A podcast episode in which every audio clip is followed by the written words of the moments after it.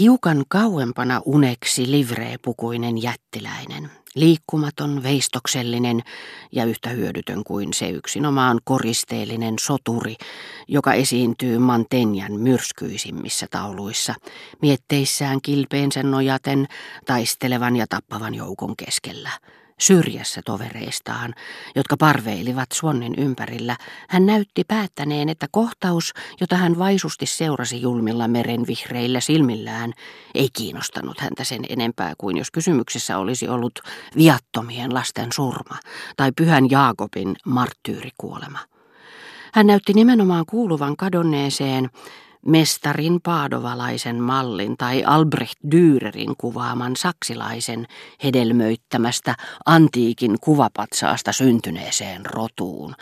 jota ei ehkä ole ollut olemassakaan muualla kuin San Zenon alttaritaulussa tai Eremitanin freskoissa, joissa Swan oli siihen tutustunut ja joissa se vieläkin uneksuu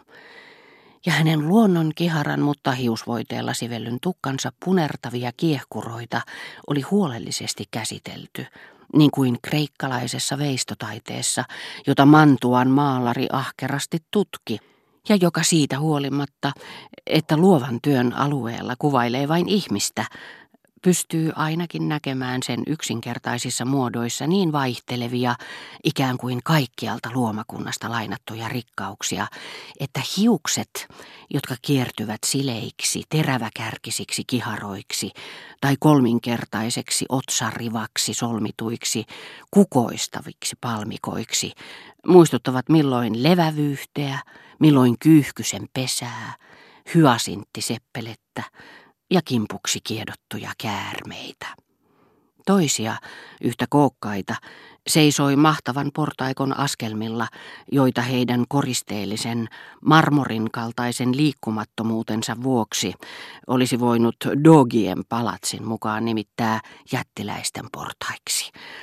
Ja Suon astui niille murhen mielin ajatellessaan, ettei Odet koskaan ollut noussut niitä pitkin. Miten suurella ilolla hän sitä vastoin olisikaan kiivennyt likaisia, pahanhajuisia ja äkkijyrkkiä rappusia aina vaatimattoman eläkkeellä olevan ompelijattaren ovelle saakka ja olisi mieli hyvin maksanut enemmän kuin oopperan jokaviikkoisista permantopaikoista yhdestä ainoasta viidennessä kerroksessa vietetystä illasta silloin, kun Odetten oli määrä tulla ja muinakin päivinä voidakseen puhua tästä, tavata ihmisiä, joita tällä oli tapana käydä katsomassa, kun hän ei ollut läsnä, ja jotka tuntuivat salailevan hänen rakastajattarensa elämään liittyviä, sitäkin todenmukaisempia, saavuttamattomampia ja salaperäisempiä yksityiskohtia. Koska talossa ei ollut keittiön portaita, niin eläkkeellä olevan ompelijan saastaiseen ja kaivattuun rappukäytävään ilmestyi iltaisin jokaiselle oven edusmatolle tyhjä ja likainen maitopullo. Kun taas loisteliassa ja halveksitussa portaikossa, missä Suon sillä hetkellä eteni, rappusten kummallakin puolen eri porrastasanteilla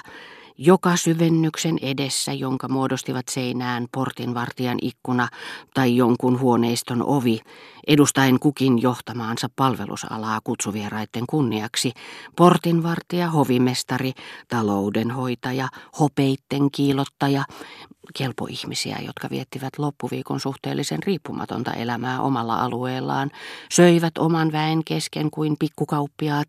ja astuisivat ehkä huomenissa jonkun lääkärin tai tehtailijan porvarilliseen palvelukseen, yrittäen huolella noudattaa ohjeita, joita olivat saaneet ennen kuin heidän sallittiin sonnustautua loistaviin virkaasuihinsa, jotka otettiin esille hyvin harvoin ja joissa he tunsivat olonsa hiukan epämukavaksi, seisoivat kukin oviholvinsa alla, kansanomaisen hyvänahkaisuuden hillitsemässä pöyhkeässä komeudessaan, aivan kuin pyhimykset seinäkomeroissaan ja jättiläismäinen seremoniamestari kirkon vartijan asussaan löi sauvansa lattialaattoihin aina uuden kutsuvieraan saapuessa. Päästyään portaitten ylätasanteelle, minne häntä oli seurannut kalpeakasvoinen, nauhalla niskaan sidottuine hiuksineen jotain Goijan suntiota tai näytelmien nurkka-asian ajajaa muistuttava palvelija, Suon ohitti toimistohuoneen, missä joukko lakeijoita istui pitkien vierasluetteloiden ääressä kuin notaarit, ja nousi heti ylös kirjoittaakseen niihin hänen nimensä. Hän kulki pienen eteisen halki, joka aivan kuin sellaiset huoneet, jotka talon isäntä sisustaa vartavasten yhden ainoan taideteoksen taustaksi, niin ettei niiden tahalliseen alastomuuteen liity mitään turhanaikaista,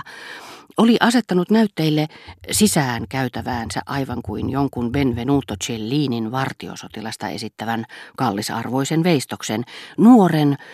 vartalo hiukan etunojassa seisovan lakeijan,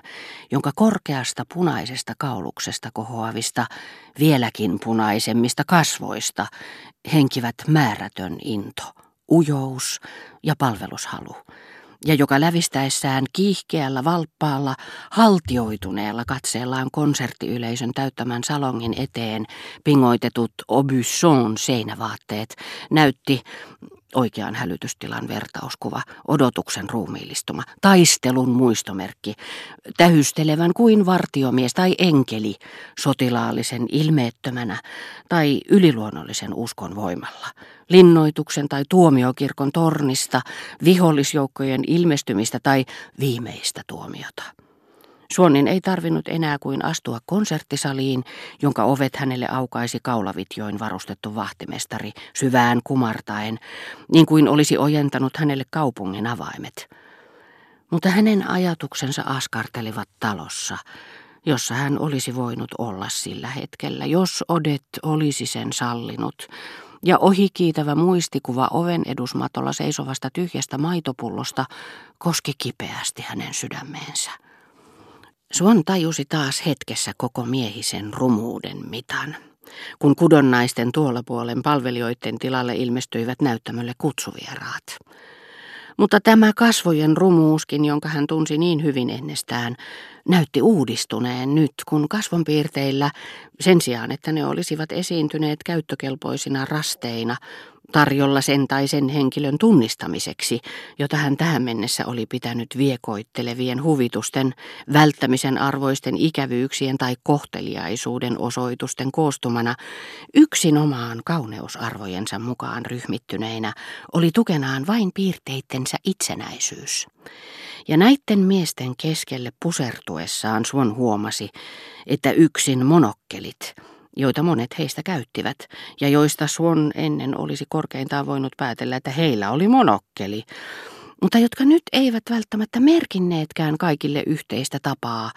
rikastuivat joka ikinen jonkinmoisella henkilöllisyydellä.